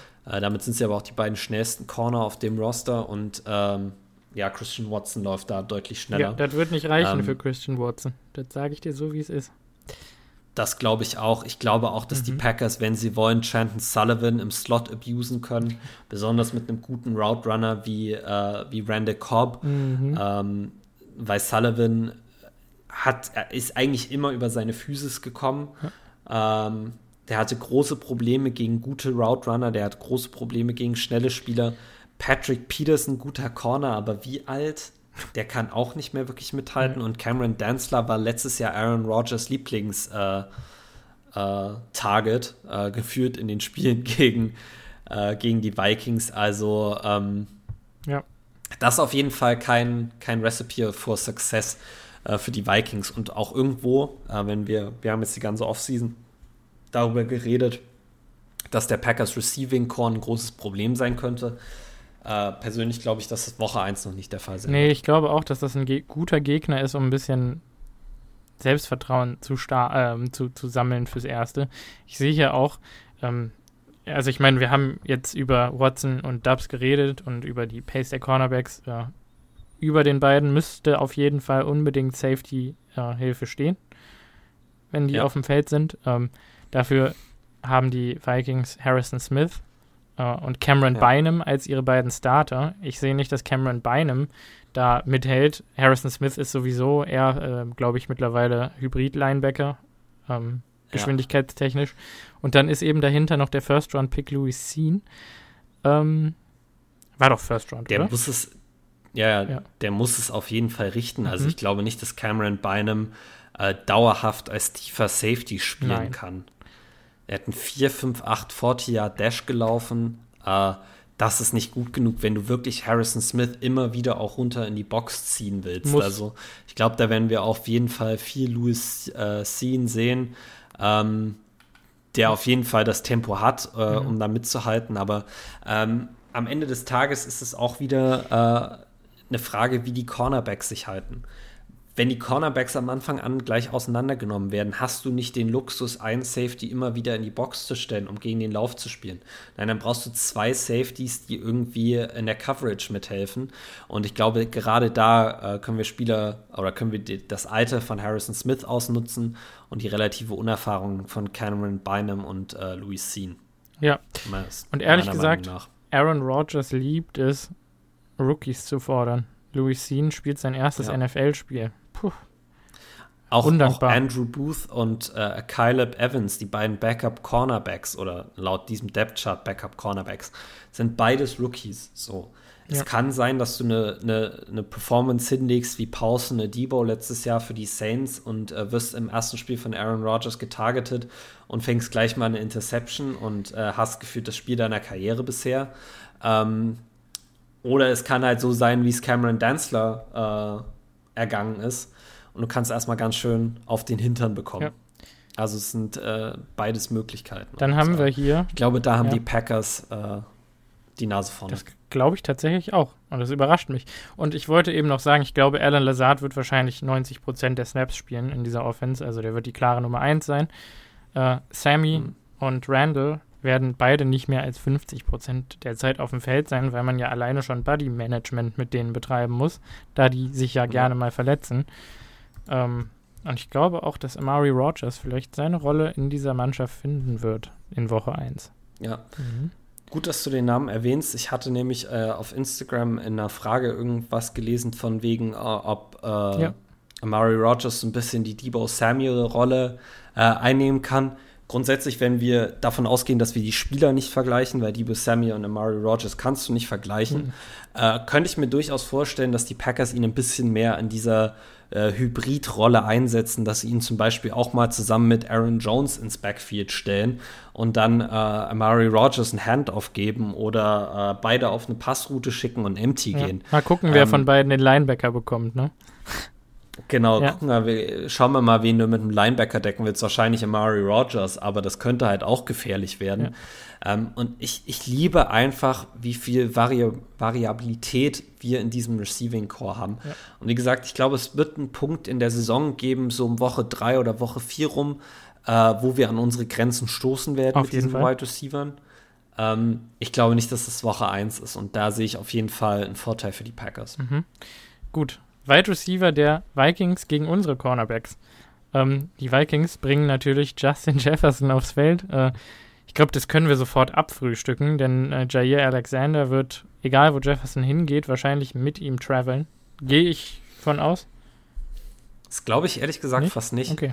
Also die Packers haben auch in der letzten Saison wenig ihre Cornerbacks das traveln stimmt, lassen. Das stimmt. Sondern haben die wirklich auf einer Seite spielen lassen ja. äh, und haben geguckt, äh, welche Matchups sie ziehen. Äh, obwohl J.E. Alexander tatsächlich früh in der Saison auch mal getravelt ist. Mhm. So ist es nicht. Ähm, ich glaube, wenn wir uns das Receiving Core als Ganzes angucken, du hast auf der einen Seite Justin Jefferson, auf der anderen Seite Adam Thielen. Äh, Im Slot wird hier KJ Osborne gelistet und die Depth dahinter sind aktuell Jalen Rager und Jalen Naylor. Mhm. Äh, Jalen Rager äh, kann von mir aus gerne öfter auf dem Feld stehen, ja, ist ein ja. wandelnder Drop. Der lässt alles fallen, Äh, genau. Ist auch deshalb nur für einen Late-Round-Pick äh, zu, den, zu den Vikings getradet ja. worden. Ich glaube, es war ein Siebtrunden-Pick. Wir können froh äh, sein, dass wir nicht für ihn getradet haben, weil dann wäre er danach gecuttet worden. das glaube ich auch nicht, aber äh, der ist auf jeden Fall, also es war ein Erstrunden-Pick und dass der jetzt für einen Siebtrunden-Pick getradet wird, das sagt schon einiges aus. Äh, Jalen Naylor, Rookie von Michigan State, wenn ich mich recht entsinne, äh, auch viel Speed, wird auch als Starting Kick Returner, äh, Punt Returner, Entschuldigung, gelistet. Ist aber angeschlagen, ähm, man weiß noch nicht. wird er spielen. Genau, das äh, könnte sein. Und dann haben die äh, Vikings auf dem Practice Squad äh, Dan Chisena, äh, den wir letztes Jahr ja schon mal gegen uns gesehen haben. Ähm, aber das ist auf jeden Fall erstmal ein Receiving Core, was vielleicht in der, in der oberen Schicht stark aussieht. Äh, mit Justin Jefferson, Adam Thielen und KJ Osborne, wo aber, glaube ich, die Tiefe fehlt, die bei uns im Receiving Core aktuell da ist. Mhm. Und ähm, wenn die Packers tatsächlich sich entscheiden, nicht zu traveln äh, mit den Receivern, dann haben wir äh, Jay Alexander auf der einen und Eric Stokes auf der anderen Seite. Und ich glaube, äh, da kann Justin Jefferson dann gucken, wo er hingeht. Mhm. Äh, welches Matchup er lieber sucht. Ich schätze mal, er würde dann eher auf Eric Stokes gehen. Ähm, da musst du aber sagen, dann kriegt Adam Thielen keinen Catch. Äh, KJ Osborne im Slot gegen Rasul Douglas ist auch ein Matchup, was ich tatsächlich nehmen würde. Mhm also KJ Osborne ist kein KJ Osborne ist kein schlechter Corner, äh, kein schlechter Wide Receiver. Das möchte ich nicht sagen. Will ich wohl mal. Ich glaube einfach nur, dass KJ Osborne nicht den Speed hat, um Rasul Douglas wirklich zu threaten. Ich fürchte leider schon. Ich glaube, dass KJ Osborne den Speed hat. Ähm, ich glaube nicht, dass Adam Thielen überhaupt eine Rolle spielen wird. Ich glaube, alle Cornerbacks, die wir auf dem Feld haben, können den mittlerweile ähm, rausnehmen aus dem Spiel. Der ist einfach in die Jahre gekommen. Justin Jefferson, ich meine, klar, der wird schwere Matchups haben, wird seine Yards machen trotzdem, weil er einfach Justin Jefferson ist. Ich würde tatsächlich sagen, dass Adam Thielen vor allen Dingen in der Red Zone immer noch eine Gefahr darstellt. Das stimmt. Ein savvy Route Runner, äh, gute Hände. Ja. Äh, besonders in der Red Zone wird das, wird das wirklich kritisch. Ja. Und KJ Osborne wird man sicher ein bisschen schauen müssen, wie der jetzt wirklich in diese Fulltime-Starting-Rolle wächst. Mhm. Ähm, aber äh, vielleicht einfach ein bisschen der Clou, was ich da jetzt sagen wollte. Wir haben Rasul Douglas im Slot. Also, das ist der beste Slot-Corner, den wir in den letzten fünf Jahren hatten. Hands down. Mhm. Ähm, das ist ein Matchup, wo ich auf jeden Fall uns auch sehe. Ja, klar. Und wir haben die beiden Safeties on top. Uh, Savage ist wieder fit. Uh, Amos ist sowieso da. Zwei der besten ja. Cover-Safeties wahrscheinlich, also zumindest Amos uh, der NFL. Ja. Ich gehe auch davon aus, will ich direkt schon mal sagen, äh, Tight End Depth kann man ja in einem jetzt direkt mitmachen bei den, äh, bei den Vikings. Äh, haben wir Irv Smith, Johnny Munt und Ben Ellefson. Ähm, die zweiten beiden, Johnny Munt und Bitte Ben Ellefson, sagen mir ehrlich gesagt gar nichts. Und Irv Smith, äh, da warten die auch schon ewig und drei Tage auf ein Breakout, was nie gekommen ist. Ne? Adrian Amos ja. wird den in der Tasche haben. Ja, und Devandre sogar auch. Titans. Ja machen mir keine, machen mir nicht wirklich Sorge. Äh, auf der anderen Seite, wir müssen gucken, ob Robert, äh, Robert Tonyan spielt. Ich glaube, den könnten wir sporadisch sehen, wenn überhaupt. Ja. Ähm, das wird viel Josiah Guara und Mercedes Lewis äh, sein, was äh, ganz ehrlich für unser Running Game äh, absolut genial sein wird. Ja. Also ich glaube, die beiden zusammen auf dem Feld werden dir äh, Löcher frei blocken, das ist Wahnsinn. Und Mhm. Wir reden darüber, dass Irv Smith ein Breakout hier haben könnte. Ganz ehrlich, ich habe es auch schon die letzten Jahre gesagt. Watch out for Josiah DeGuara. Ja. Ich glaube, der Junge, der greift dieses Jahr an. Also ich meine, wenn Irv äh, ein Breakout-Jahr hat, dann DeGuara auch. Also halte ich. Das ist absolut richtig. Ne? Irv ist natürlich äh, athletischer als DeGuara, aber DeGuara äh, hat eben die sicheren Hände und das solide Route Running, was Irv ja. seine ganze Karriere lang sucht. Hm? Und auch da kann man nur wieder sagen, Matt LeFleurs Mantra, du willst äh, variabel sein und trotzdem so wenig Lux wie möglich zeigen. Ja. Josiah Guara mit seinem Blocking und seinen Receiving Abilities äh, kannst du wirklich nie abschreiben. Bei Irv Smith, wenn der auf dem Feld steht, ganz ehrlich, der ist da, um Bälle zu fangen, nicht ja. um zu blocken. Das kann der nämlich nicht. Ja. So, und das ist ein Vorteil, den die Packers auf jeden Fall mit ihren, mit ihren Titans haben. Ja, ich denke, unser Tight End Room ist da stärker. Auch wenn wir wahrscheinlich Receiving-wise nicht. Klar, Dick Wara kann dir acht Bälle für 40 Yards fangen. Ähm, mehr würde ich da Aber jetzt nicht, nicht mehr. Ja. Genau. Aber äh, wir reden jetzt hier über unsere Receiver, über unser Running Game. Was ist mit dem? Wir müssen ganz ehrlich sein, die Positionsgruppe, mit der das steht und fällt, ist, unsere o ist die O-Line. Ja, genau. Viele Fragezeichen. Ähm, die ja, die Projected Starters hier auf der Website sind David Bakhtiari, John Running Jr., Josh Myers, Royce Newman und Elton Jenkins. Ja. Ähm, Bei mir ist tatsächlich der Starting Right Guard hier äh, gelistet Jake Hansen und nicht Royce Newman. Ansonsten ist das hier die gleiche. Hm. Interesting. Mhm. Ähm, Was würdest du denn sagen? Wie sieht unsere erste Fünf aus? Okay, also, ich glaube, Elton Jenkins wird da sein und David Bakhtiari nicht. Das glaube ich tatsächlich. Ich hm. kann das nicht begründen. Äh, kann auch sein, dass beide nicht da sind. Kann auch sein, dass beide da sind. Wenn ja, toll. Ich fürchte, Bakhtiari wird nicht da sein und wir müssen uns noch ein bisschen gedulden, bis wir die große 69 wieder auf dem Feld sehen. Ähm, deshalb, ich denke, unsere Starting Offensive Line wird Josh Neischmann, John Runyon Jr., Josh Myers, äh, Josh Myers, ähm, Jake Hansen tatsächlich. Wäre auch mein Best Guest gewesen. Ähm, der hat mich wirklich, nachdem ich nochmal drauf geachtet habe, mit seiner Savviness ein bisschen mehr überzeugt als Royce Newman. Und dann eben als Right Tackle Elton Jenkins. Okay, okay. Mhm. Ähm, dann gehe ich bold. Go big or go home. Ähm, ich glaube, David Bakhtiari spielt. Ähm, ich glaube, er ist von der, von der Publist zurückgekommen, äh, hat jetzt zwei Wochen Zeit gehabt mitzutrainieren. Ähm, sie haben ihn gemanagt, also es gab Load Management bei, bei David Bakhtiari, aber, und das ist das Positive, es gab keine Setbacks. So, die Tage, die er verpasst haben, waren alle geplant, es war alles in seinem Reha-Programm so drin. Ähm, und ich glaube, dass wir David Bakhtiari diese Woche auf dem Feld sehen werden. Ähm, es ist vielleicht ein bisschen eine kritische Aussage. Ich könnte mir vorstellen, dass er einen Snap-Count hat. Also ich könnte mir vorstellen, dass wir ihn nicht die ganze Zeit sehen, äh, sondern dass er vielleicht den ersten Drive der ersten Hälfte und den ersten Drive der zweiten Hälfte auf dem Feld steht. Das glaube ich nicht, dass die Coaches das ähm, machen, sage ich dir ganz ehrlich. Ich glaube, dann spielt Josh ich, durch. Ich, ich glaube es auch nicht. Auf der anderen Seite, wenn du ihn reinbringen möchtest und dir noch nicht ganz sicher bist, dann würde ich ihn reinbringen, wenn du Scripted Plays hast. Mhm. Das heißt, wenn du ganz klar vorhersagen kannst, zu welcher Seite und wie das, äh, wie das Ganze abgehen wird. Ähm, wenn du mich jetzt so on the spot packst, dann bin ich jetzt einfach mal bold und ich sage, David Bakhtiari spielt Left Tackle, John Runyon Jr. spielt den Left Guard, Josh Myers spielt den Center. Ähm, ich sehe schon das Z in deinem Mund. ich kann es nicht sagen. Nee. Ich würde so gerne Zach Tom sagen, aber ich kann es nicht sagen.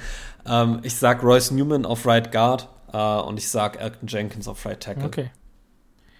Obwohl. Oh, wollen wir richtig bold sein? Wollen wir richtig bold sein? Mach. Ich halte dich nicht auf. Bakhtiari auf Left Tackle, John Runyon Jr. auf Left Guard, Josh Myers auf Center, Elton Jenkins auf Right Guard und Josh Neischmann auf Right Tackle. Okay. Das fände ich ein interessantes Lineup, ein sehr, sehr interessantes Lineup okay. mit, mit Elton Jenkins auf Right Guard. Und äh, ich glaube, das wären tatsächlich unsere besten fünf. Mhm. Aber das, ähm, das realistisch, ja. wenn wir jetzt mal nicht bold sind, sage ich Dave, äh, Josh Neischmann auf Left Tackle, John Runyon Jr. auf Left Guard, Myers auf Center, äh, Jake Hansen auf Right Guard und Royce Newman auf Right Tackle. Also realistisch gesehen glaube ich, dass keiner von unseren beiden Tackeln spielen wird. Ah. Ich glaube, Big Elk, Aber der große Mann. Das ist, das ist der Punkt, an dem wir wirklich mal sagen können, dass der Injury Report diese Woche wird für diese Position extrem wichtig ja. sein. Den werden wir auch Was posten. auf dem Injury den werden wir auch auf jeden Fall posten. Was auf diesem Injury Report steht, könnte wirklich uns einen guten, äh, eine gute Indikation geben, ähm, wer diese Tackle-Position bei uns spielt, äh, Woche 1. Ich glaube, bei Bakhtiari könnte es tatsächlich äh, so sein, dass äh, er Pre-Game Warm-Up abwartet, er sich warm macht und dann guckt, wie das Knie sich an dem Tag anfühlt. Mhm. Ähm, aber ja. Für Acton gibt es garantiert eine Timeline. Und ich glaube auch. Und ich sehe ihn. Aber, und, und er wurde Tackle genannt von allen Beteiligten, deshalb glaube ich, am Ende der Saison spielt er garantiert Starting Right Tackle. Aber warten wir es ab. Warten wir es ab. Ja, ähm, so oder so. Könnte ich auch sehen. Also auch mit der ganz pessimistisch geplanten Offensive Line, die du realistisch genannt hast, bin ich nicht unzufrieden. Klar, die würde, die würde uns natürlich etwas, etwas Problematik ins Run-Game bringen. Ja. Ähm, sollen wir gerade mal äh, hier auf die Defensive Line der Vikings eingehen, die dagegen stehen würde. Ja. So, Da haben wir nämlich die ähm, Left Defense, sorry, Ja, du, darfst es auch erzählen. ja, Left Defensive End, Dalvin Tomlinson, der Run-Stuffer vor dem Herrn. Ähm, Nose Tackle Harrison Phillips, der macht mir wiederum nicht so eine große Angst, von dem halte ich nicht allzu viel. Auch ein klassischer Run-Stuffer eigentlich. Stimmt. Also Pass Rush kommt von dem nicht wirklich Pass-Rush-Upside. Ja. Ähm, dann haben wir hier Right Defensive End, Jonathan Bullard. Das ist äh, ehrlich gesagt fast schon ein kleines Depth-Loch. Ach, tatsächlich? Da steht bei mir äh, Ross Blacklock, Okay, krass. der äh, Draft-Pick aus. Oh Gott, der war, der ist ursprünglich zu den Texans gekommen, da entlassen worden und spielt jetzt bei den, äh, bei den Vikings. Hm. Genau. Ja, der hat, glaube ich, Pass Rush sogar. Upside Der hat ein zumindest. bisschen Pass-Rush. Ja. Der ist, glaube ich, der Pass-Rush-Specialist dieser Interior Defensive Line. Also ich Mhm. könnte mir durchaus vorstellen, dass wir viel äh, in, in Running Downs Devin Tomlinson und Harrison Phillips zusammen auf dem Spielfeld sehen, aber ansonsten eher Ross Blacklock und äh, Devin Tomlinson. Ja, sehe ich ganz genauso. Also Dav Dalvin Tomlinson ist klar der Beste dieser, dieser Interior Defensive Line. Dann haben wir dahinter noch den guten James Lynch und Isesi Otemowo, nee, Otomiwo, Otomiwo. Ähm, Ja. Also wenn wir die beiden auf dem Feld sehen, laufen wir denen den Rachen runter, sage ich. Deshalb Ja. Tomlinson, Phillips und Blacklock könnten Probleme machen. Blacklock eigentlich nicht, weil unsere Offensive Line in, in Pass Pro sehr solide aussah. Ähm, Ich muss auch ehrlich sein, also gegen, gegen John Running Jr., Josh Myers und äh, äh, Royce? Jake Hansen, okay, Royce. Äh, Jake Jake, Hansen, ja. machen mir auch Devin Tomlinson und Harrison Phillips nicht wirklich Angst. na. Dann kommt Das sind große Berge, Ja. aber das sind keine Game Wrecker, Ja. meiner Ansicht nach. Ja, hast recht. Von den, von den Edges kommen natürlich dann Daniel Hunter auf der einen Seite, Jordan Hicks auf der anderen Seite und dahinter in Depth äh, Patrick Jones, der zweite, der natürlich auch ähm, sehr interessanter Edge Rusher ist. Den hatten wir, glaube ich, äh, 2020 oder 21 auf unserer Prospect-Liste. Äh, Patrick Jones Ähm. ist äh, ja nicht den letzten Draft, sondern den davor Ja, genau. aus Pittsburgh. jetzt weiß ich gerade nicht, äh, Drittrunden-Pick war er. Ähm, wie viele Sacks er denn letztes Jahr hatte eigentlich.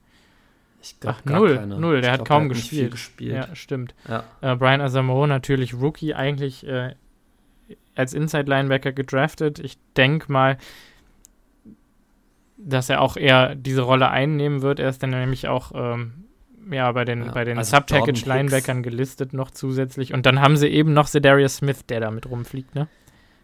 Ich wollte gerade sagen, Jordan Hicks ist, ein, ist kein Pass-Rusher, es ist eigentlich ein Linebacker, also ein Inside-Linebacker. Mhm. Deshalb hat mich das ein bisschen verwundert. Hier stehen auch als Outside-Linebacker Darius Smith und Daniel Hunter Ah, okay. als Starter. Und ich gehe auch absolut davon aus, dass wir die beiden primär sehen werden als Pass-Rusher. Ja. Wenn sie natürlich Jordan Hicks als Pass-Rusher einsetzen wollen, äh, ich will mal ganz ehrlich sagen, be my guest. Äh, da, glaube ich, stehen unsere, unsere Offensive Tackle gut dagegen. Ja. Die beiden Pass-Rusher gegen unsere pessimistischen Offensive Tackles machen mir Angst. Ja. Gebe ich ganz ehrlich zu. Ja. Royce Newman auf Tackle, sowohl gegen Darius Smith als auch gegen Daniel Hunter, ist nicht das, was ich gerne sehe. Also kann natürlich sein, dass so ein Josh Neischmann richtig einen Chip auf seiner Schulter hat und ein Royce Newman genauso, wenn, wenn jetzt so ein Zedarius Smith denen gegenübersteht, aber Daniel Hunter ist einfach Prime Pass Rush Talent und da haben Ja. die beide Ich muss ganz ehrlich Struggle, sagen, sage ich. Bei Josh mache ich mir weniger Gedanken. Ja. Vor allen Dingen im Pass Ja. Pro. Ja. Äh, Im Run-Blocking ist es ein bisschen was anderes. Im Pass Pro mache ich mir bei Josh wirklich eigentlich keine Gedanken. Ich fürchte nur, dass er Darius Smith abkriegt und Daniel Hunter über dem Right Tackle das steht. fürchte ich leider auch. Ähm, und selbst für, einen- für, einen- für einen gesunden Elton Jenkins ist das ein, ein riesen Matchup in Mhm. Woche 1. Das erste Spiel auf, auf Right Tackle so richtig, äh, das könnte, könnte gefährlich werden. Ja. Sehe ich. Sehe ich ganz ehrlich. Also ich würde sagen, wir haben hier ein klassisches Unentschieden. Deren Edges gewinnen gegen unsere Tackles, so oder so, weil auch Bakhtiari wird rostig sein. Der wird seine Zeit brauchen. Ja. Ähm, und die Interior ist bei uns, äh, glaube ich, set und Ja. bei denen dann eben der Interior Rush einfach nicht so stark. Und da muss ich auch noch mal ganz kurz sagen, ich glaube, das könnte wieder unseren, unser, unser Running Game favoren. Mhm. Ich glaube, die haben mit Jordan Hicks und Eric Kendricks und auch Brian Asamoah zwei, äh, drei gute Linebacker dahinter. Wenn wir es allerdings schaffen, dass die ihre ersten Tackle-Versuche drei, vier Yards nach der Line of Scrimmage erst setzen, haben wir schon gewonnen. Dann haben wir eigentlich schon gewonnen. So. Und ich, ich traue es unserer Interior Offensive Line wirklich zu, Harrison Phillips und Ross Blacklock aus dem Weg zu schieben. Bei Devin Tomlinson wird es sicher ein bisschen schwieriger. Ja. Ähm, aber ich glaube, hier ist zumindest das Potenzial für einen soliden Rushing Attack äh, auf jeden Fall da. Und ich meine, die beiden Edges mit Zedarius Smith und Daniel Hunter kannst du auch ein bisschen aus dem Spiel nehmen, indem du einfach schnelle Pässe wirfst. Mhm. So, also die Vikings können sich meiner Ansicht nach auch nicht erlauben, mit äh, Patrick Peterson und äh, Cameron Danzler viel Press Coverage zu spielen. Oh nein, äh, auch Chandler Sullivan viel an der Line of Scrimmage sehe ich eher nicht, weil dann äh, lässt du dich wirklich hinter den äh, weit offen. Das heißt, ich gehe davon aus, dass die beide so jeweils fünf bis sieben Yards off von der Line of Scrimmage stehen werden und dann kannst du mit schnellen Pässen auch wirklich gut arbeiten. Sehe ich. Sehe ich ganz genauso. Okay. So. Oh, da macht mein, meldet sich mein Laptop. Äh, das ist natürlich nicht gut. Ähm, ja, Offensive Line Vikings gegen Defensive Line Packers. Ja. In der Offensive Line der Vikings äh, auf Left Tackle Christian Darisaw, äh, Second Year Player, wenn ich mich recht entsinne, mhm. von Virginia Tech. Mhm. Erstrunden-Pick, äh, gute erste Saison gehabt, äh, glaube ich, mich erinnern zu können. Kann ich jetzt nicht, nicht für garantieren, aber auf jeden Fall ein solider Starting Left Tackle. Uh, Ezra Cleveland, Second Year Guard, uh, Third Year Guard tatsächlich aus Boise State. Ist okay. Uh, ist jetzt nichts über, Überragendes. Mhm. Garrett Bradbury, Fourth Year Player aus North Carolina, starker Center. Ja. Ähm, wirklich guter Center. dann hast du Ed Ingram, den Rookie auf Right Guard äh, von LSU, von dem du ja auch ein kleiner Fan warst. Ja. Und dann haben sie mit Brian O'Neill äh, einen Fifth-Year-Player tatsächlich aus Pittsburgh, ähm, der auch solide spielt. Ja. Also die Offensive Line ist solide, Grund auf solide. Aber da ist keiner, ja. da ist keiner, der so richtig. Also, sollen wir in der Mitte anfangen? Garrett Bradbury gegen Kenny Clark. Siehst du da Licht für Garrett Bradbury, ganz ehrlich? Nee, aber ich, ich will ganz kurz noch einen letzten Punkt kurz okay. machen. Ähm, die Backups, hört euch einfach mal die oh Namen my. an. Ja, ja. Oli Sameaka Udo, Austin Schlottman, Chris Reed, Blake Brandel und Vidarian Lowe. Mhm. Also sobald einer der Starting Offensive Linemen bei den äh, Minnesota Vikings ausfällt, sieht es mau aus. Ja. So. Mal ganz ehrlich. Also da ist keiner dahinter, dem ich irgendwie eine Starting-Rolle zutrauen würde. Ja. So. Jetzt kommen wir noch mal dazu, was du gerade gesagt hast. Garrett Bradbury gegen Kenny Clark. Ich kann mich letztes Jahr erinnern, dass äh, Garrett Bradbury einen ganz schweren Stand hatte gegen Kenny Clark. Dass es irgendwann besser wurde, weil äh, sie dann mehr angefangen haben, Kenny Clark zu double-teamen. Was jetzt nicht glaub, mehr geht? Ich wollte gerade sagen, ich glaube, wir sagen es jede Woche. Es tut mir leid, ihr seid es wahrscheinlich wirklich schon leid, das zu hören es ist dieses Jahr extrem gefährlich, Kenny Clark zu Double Team, mhm. weil du mit Dean Lowry und Jaron Reed zwei Spieler dahinter hast, die absolut ihre One-on-One-Matchups gewinnen können. Und ähm, ich glaube, dieses Interior Duo, äh, Trio, Dean Lowry, Kenny Clark und Jaron Reed an sich wird schon schwer zu handeln sein, weil ich halte nicht sehr viel von Ezra Cleveland. Ed Ingram ist ein Rookie, muss man also auch erstmal schauen, wie der sich einlebt. Und, und das ist das Riesending, wir haben es auch schon fünf, sechs Mal gesagt, äh, die Depth, die die Packers in der Defensive Line haben mit TJ Slayton, Vontae Wyatt und Jonathan Ford, ist deutlich stärker als in den letzten Jahren. Ja. So. Ich glaube, Devontae Wyatt gegen Ed Ingram, wir haben es im Senior Bowl gesehen, da hat Ed Ingram keinen Stich gesehen. Ja. So. Ich hoffe, Devontae Wyatt kann in den, in den limitierten Anzahlen an Snaps, die er in diesem Spiel kriegen wird, wieder eine positive Entwicklung zeigen. Wie gesagt, ich fand ihn gegen die Kansas City Chiefs, hat er eigentlich ein ganz gutes Spiel gemacht. Er muss sich dennoch verbessern. Ich sag Pad Level, so, Pad Level, ist, dass er das genau. Ja. Und ich glaube, dass das so ein, äh, so ein erster Moment sein wird, wenn er zum Beispiel gegen einen anderen Rookie spielt, wo er sich noch ein bisschen mehr Confidence holen kann. Mhm. Ähm, und dann muss man ja auch sagen, ähm, haben die Packers mit Chris Barnes und Quay Walker auch zwei Inside Linebacker dahinter, die immer wieder äh, auf Blitzes durch die Mitte schießen werden. Und äh, Chris Barnes hat einen absoluten Chip auf seiner Schulter. Man hat es im letzten Preseason-Spiel gesehen. Der Junge ist überall rumgeflogen. Ja. Quay Walker super solide. Äh, ich bin gespannt, wann wir den ersten ja. äh, Linebacker-Blitz mit ihm sehen.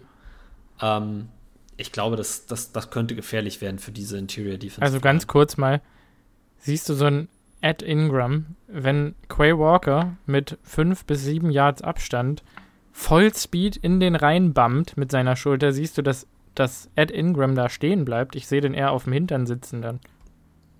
Ich könnte es mir auch vorstellen. Also Ed Ingram ist ja ein Spieler, der äh, viel von seiner, von seinem massigen Unterkörper, nenne ich es jetzt mal, erlebt.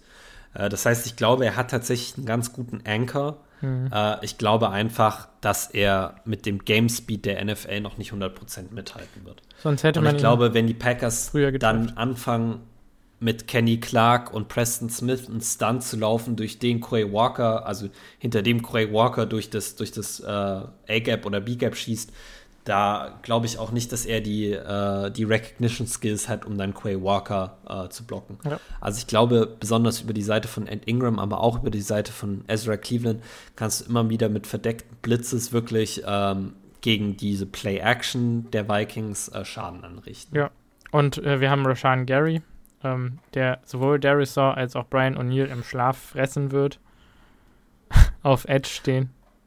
Ja, ich glaube, das muss man mittlerweile wirklich so sagen, äh, mhm. dass Sean Gary ein Monster ist. Ähm, ich sehe da auch wirklich, wie, also der wird wirklich, glaube ich, ein Terror äh, für die Vikings Offensive Line. Hatte auch, glaube ich, letztes Jahr eines seiner besten Spiele gegen die Minnesota Vikings. Ja. Äh, Preston Smith mag die Minnesota Vikings auch, hat da immer wieder äh, relativ gute Spiele gemacht. Ja. Das ähm, Problem ist auch, ich glaube ja, dass äh, wir Preston Smith auf der äh, jetzt muss ich gerade Brian O'Neill Seite sehen werden. O'Neill ist auch eher ein schlachsiger Spieler. Preston Smith, Smith und Rashan Gary kommen ja über Power. Das wird dem keinen Spaß machen. Das wird dem keinen Spaß das machen. Das glaube ich auch nicht. Und auch dahinter JJ Anakbari, auch Power. Ja. Jonathan Garvin, Power. Dann haben wir noch ja. einen Keeper für die Speed-Matchups. Ich glaube, der ist ja sowieso noch angeschlagen. Den werden wir vielleicht eher nicht sehen. Vielleicht einen Hamilton dann ja. eher noch. Oder Kobe Jones. Ja. Ähm, ich glaube, da ist Ladarius Hamilton der First One Up. Mhm. Denke ich eigentlich so, auch. Und ich glaube auch JJ Barry könnte in diesem Spiel Eine Rolle ein paar, also ein, zwei Pressures haben. Ja. ja. ja. Ich, bin, ich bin wirklich, ich, ich halte viel von ihm als ja. Pass-Rusher. Ähm, genau. Also da muss man auch wieder sagen, ähnlich wie bei der Packers äh, Offensive, äh, Offensive Line gegen die Defensive Line, es gibt ein paar Unknowns es gibt ein paar Variablen, die man nicht so ganz einschätzen kann. Wie gesagt, ich glaube, man muss auch ein bisschen abwarten, wie Brian O'Neill und Christian Darisaw sich auf Tackle machen. Ich glaube, die könnten auch beide gut spielen. Äh, grundsätzlich würde ich aber durchaus sagen, dass die Packers hier einen Vorteil haben mhm. und diesen Vorteil auch ausspielen müssen. Ja. Ähm, die Defense muss jetzt wirklich ihren Status als Top, eigentlich Top 7, Top 6 Defense zementieren. Ich würde eher Top 4 Die ganze Offseason oder Top, von mir aus auch gerne Top 4. Wir haben die ganze Offseason sehr viel Positives über sie gehört. Das ist jetzt der Zeitpunkt, in dem sie es zeigen können und ich bin extrem hyped auf, auf unsere Defense. Mhm. Ja, die, die Inside-Line oder Off-Ball-Linebacker ähm, haben wir ja eben schon angeschnitten auf der äh, Minnesota-Seite.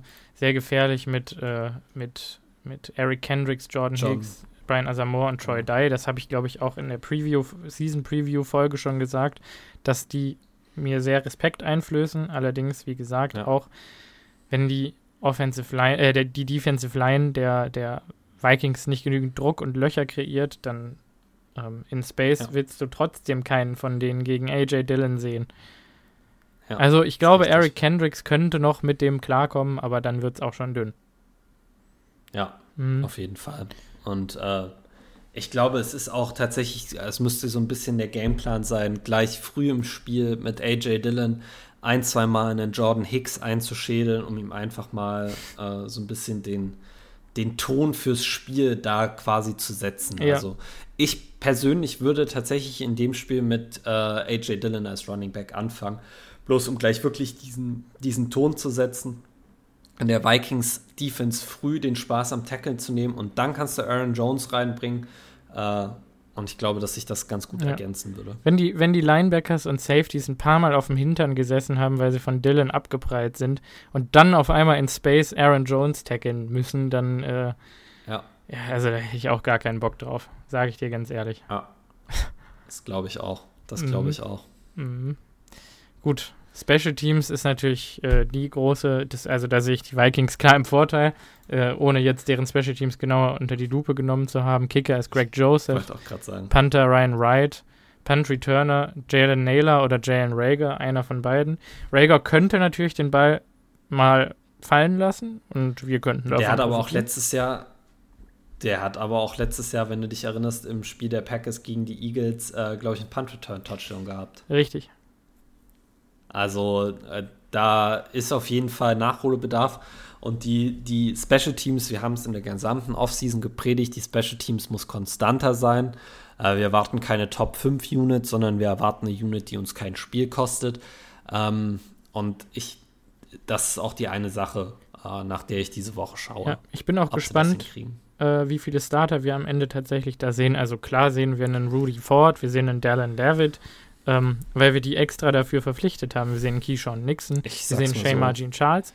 Ähm, was ist mit ja, Rasul Douglas? Quay Walker könnte ich mir vorstellen. Rasul Douglas hat gesagt, er spielt zu 100% Special Teams. Alan Lazar. Der spielt. Alan Lazar könnte ich tatsächlich sehen, dass er dieses Jahr protected wird okay. von den Special Teams. Aber ich, ich glaube, ähm, weißt du, weißt du, was wir ich, könnten viele. Ich will gerade mal über Alan sagen, was ich über, also aus allen Interviews mit ihm rausgehört habe und aus allem, was seine Mitspieler über ihn sagen, ich glaube ganz ehrlich, dass der heute schon im Lockerroom dafür kämpft, dass er da in den Special Teams dabei sein darf und tackeln darf und Fumbles forcen darf. So schätze ich den ein. Aber ich kann auch falsch liegen. Wir werden es sehen. Mhm. Wir werden es sehen. Ja. Gut, Simon. Da haben wir jetzt die beiden Roster gegenübergestellt. Da bleibt jetzt also noch eine Sache, äh, die wir zu besprechen ja, haben. Ja, wer ist besser? Ähm, das können wir ja gleich mit übernehmen. Sag mir mal deine Game Prediction. Oh. Also irgendwie glaube ich nicht, dass das ein Highscoring-Spiel wird. Ich glaube, das wird eng, aber ich glaube, dass wir unter 50 Punkten insgesamt bleiben. Mmh.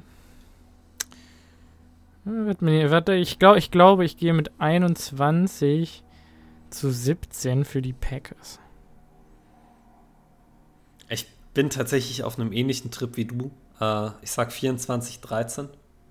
Mhm. Ähm, das ist aber ganz schön deutlich. Ich sag aber, ich, ich wollte gerade sagen, ich will aber auch sagen, dass ich glaube, dass das Spiel deutlicher ist als, äh, noch deutlicher ist, als es der Score zeigt. Oh, krass. Äh, ich glaube, die Vikings werden strugglen. Äh, mit dem neuen Offensive Scheme äh, im ersten Spiel. Ich schätze die Defense bei Weitem nicht so stark ein wie in den letzten Jahren, besonders äh, wenn Mike Zimmer äh, sie nicht mehr coacht. Mhm.